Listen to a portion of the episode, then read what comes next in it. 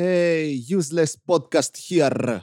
Here in the house. Κυριολεκτικά είμαι μέσα στο σπίτι μου και ηχογραφώ αυτή τη στιγμή και είναι 1 και 34 το ξημέρωμα. Δεν ξέρω αν είναι ξημέρωμα, αν θεωρείται ξημέρωμα, πάντως είναι 1 και 34 AM, δηλαδή εμέρωμα. Είναι λέξεις που βγαίνουν από το στόμα μου αυτή τη στιγμή. Καθώς γύρισα αργά στο σπίτι μου, γιατί έβλεπα μια παράσταση του Αλέξανδρου του Χαριζάνη και του Θάνου του Αυγερινού. Μια μουσική παράσταση. Είχα πάει να τους δώσω το Wonderwall και τώρα νιστάζω και κάνω αυτό το podcast και μετανιώνω για πράγματα που έχω κάνει στη ζωή μου. Κάθε μέρα, νομίζω ότι αν περάσει μια μέρα στην οποία δεν μετάνιωσε για κάτι που έχεις κάνει στη ζωή σου, κάτι έχεις κάνει κάτι πάρα πολύ σωστά έτσι. Είναι κάτι πολύ σωστό και μάθε μας πράγματα, μάθτα. Αυτή η ανάγκη των ανθρώπων να μαθαίνουν πράγματα για τον εαυτό τους και να αυτοβελτιώνονται. Όχι να βελτιώνονται, να αυτοβελτιώνονται. Έχει δημιουργήσει όλη αυτή τη βιομηχανία αυτοβελτίωσης ή αλλιώς θρησκεία.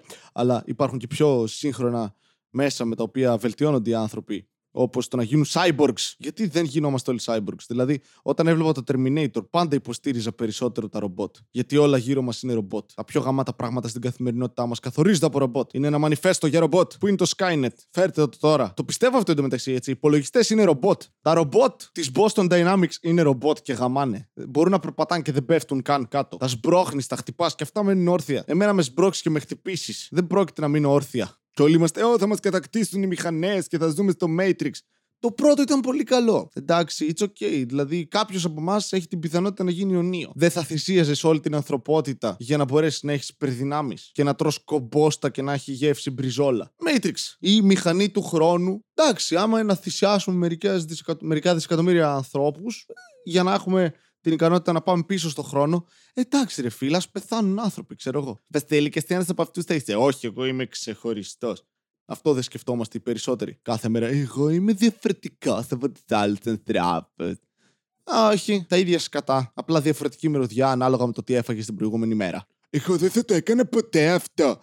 Ναι, δώσε χρόνο. Το μόνο πράγμα που σε εμποδίζει από το να κάνεις βλακίες στην καθημερινότητά σου που έχουν κάνει άλλοι άνθρωποι, κυρίως μεγαλύτερων ηλικιών από την δική σου, είναι απλά ο χρόνος. Θυμάμαι όταν ήμουν πιο μικρός, ήμουν σε φάση Οι γονείς μου είναι τόσο uncool άτομα. Είμαι 26-27 και είμαι σε φάση.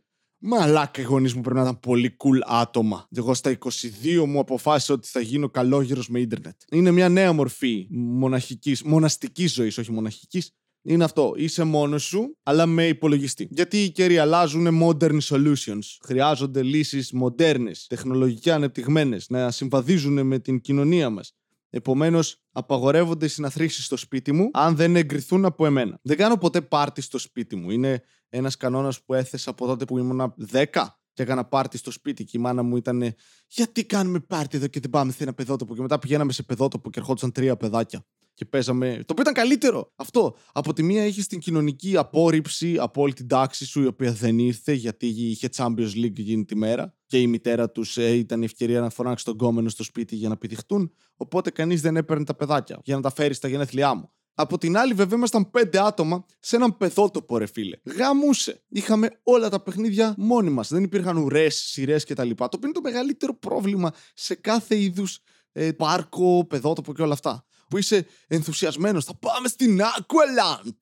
Και πηγαίνεις στην Aqualand και βλέπεις ότι όλα αυτά τα τεράστια πράγματα, αυτές οι τεράστιες κατασκευές με νερό, που, που αργότερα θα αναγνώριζες ως κάποιες πρώην μου, έχουν σκαλιά, τα οποία πρέπει να ανέβεις, κουβαλώντας κάτι στρώματα και μετά να, να περιμένεις σε ουρά. Αυτό δεν είναι OK. Εντάξει. Και μετά αυτό που κάνεις εσύ κρατάει 2 δευτερόλεπτα, ξέρω εγώ. Ανεβαίνεις 10 λεπτά, τελειώνεις σε 2 δευτερόλεπτα. Είναι ακριβώς σαν τα προκαταρκτικά και το σεξ. Αν το κάνεις λάθος, σαν εμένα. Έχεις πολύ μεγάλη δουλειά, πολύ μικρό payoff. Βασικά είναι σαν τη ζωή. Κοίτα να δεις, τα water park είναι μια λιγορία. Στο δικό μου ηλίθιο μυαλό, βέβαια, αλλά και πάλι. Οπότε κάπου εκεί αποφάσισα ότι είναι τα πάρτι στο σπίτι σου δεν είναι OK. Γιατί ποιος θα καθαρίσει; Έχεις πάει σε φοιτητικό πάρτι. Όλοι ξερνάνε. Γιατί όλοι ξερνάνε; Τι είναι αυτό το πρόβλημα που έχουμε σε μικρές ηλικίες όλοι; Κάποιοι το διατηρούν και πολύ αργότερα. Το οποίο δεν μπορώ να το καταλάβω. Α, αν είναι να ξερνάς, γίνει αλκοολικός για να μην ξερνάς. Ο αλκοολικός δεν ξερνάει. Ο αλκοολικός φτάνει σε ένα σημείο όπου μετατρέπεται σε περζάκι χωρίς να παίρνει πρέζα. Τερματίζεις τόσο πολύ το αλκοόλ που μετά από ένα σημείο, αν πιει λίγο, μεθά. Είναι γαμάτι υπερδύναμη αυτό. Σπάς το φράγμα. Είμαστε όλοι 19 χρόνια μαλάκα και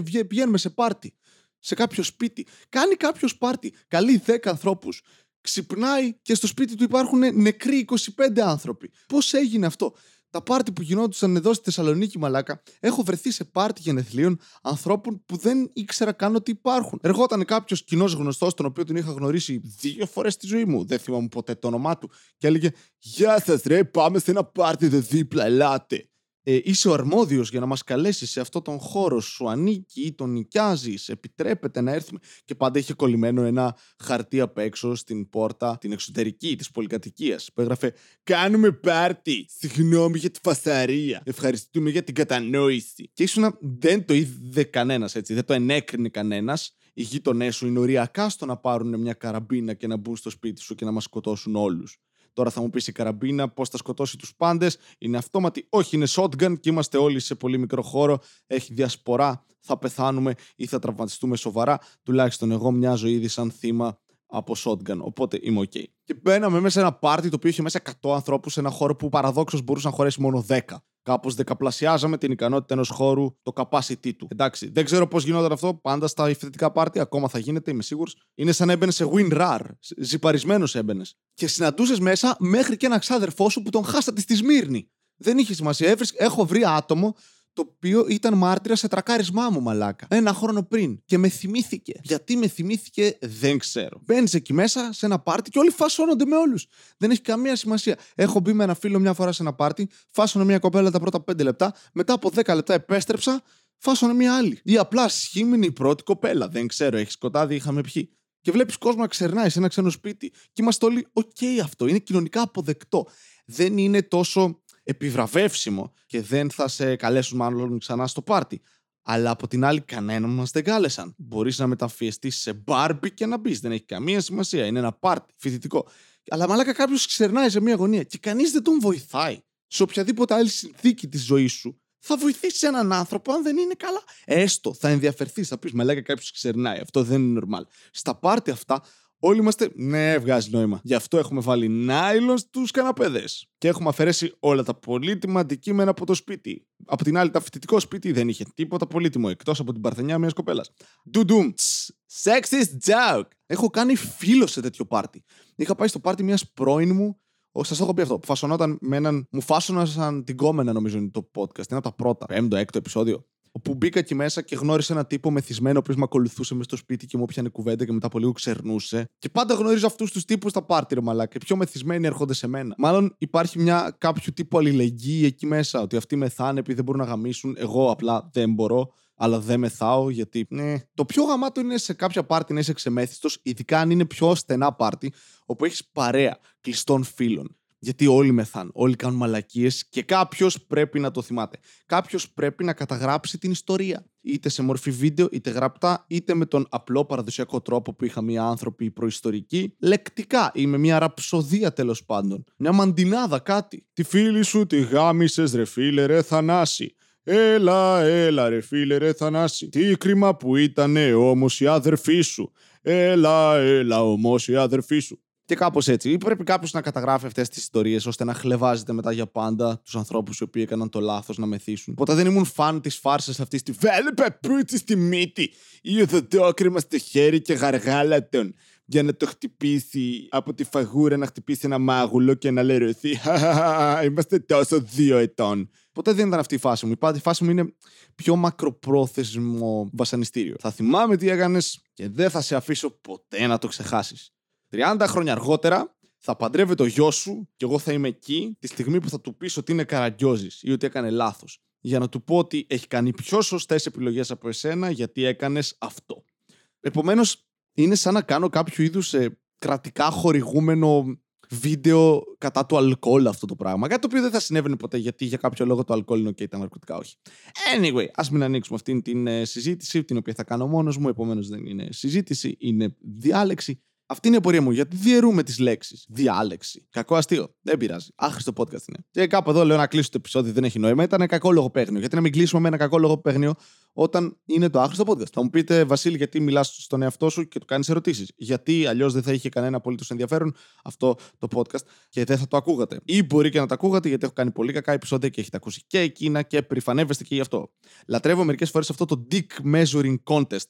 Αυτό το διαγωνισμό μέτρησης πέων που συμβαίνει στα σχόλια ή στο Discord, το οποίο έχω δημιουργήσει και δεν χρησιμοποιώ.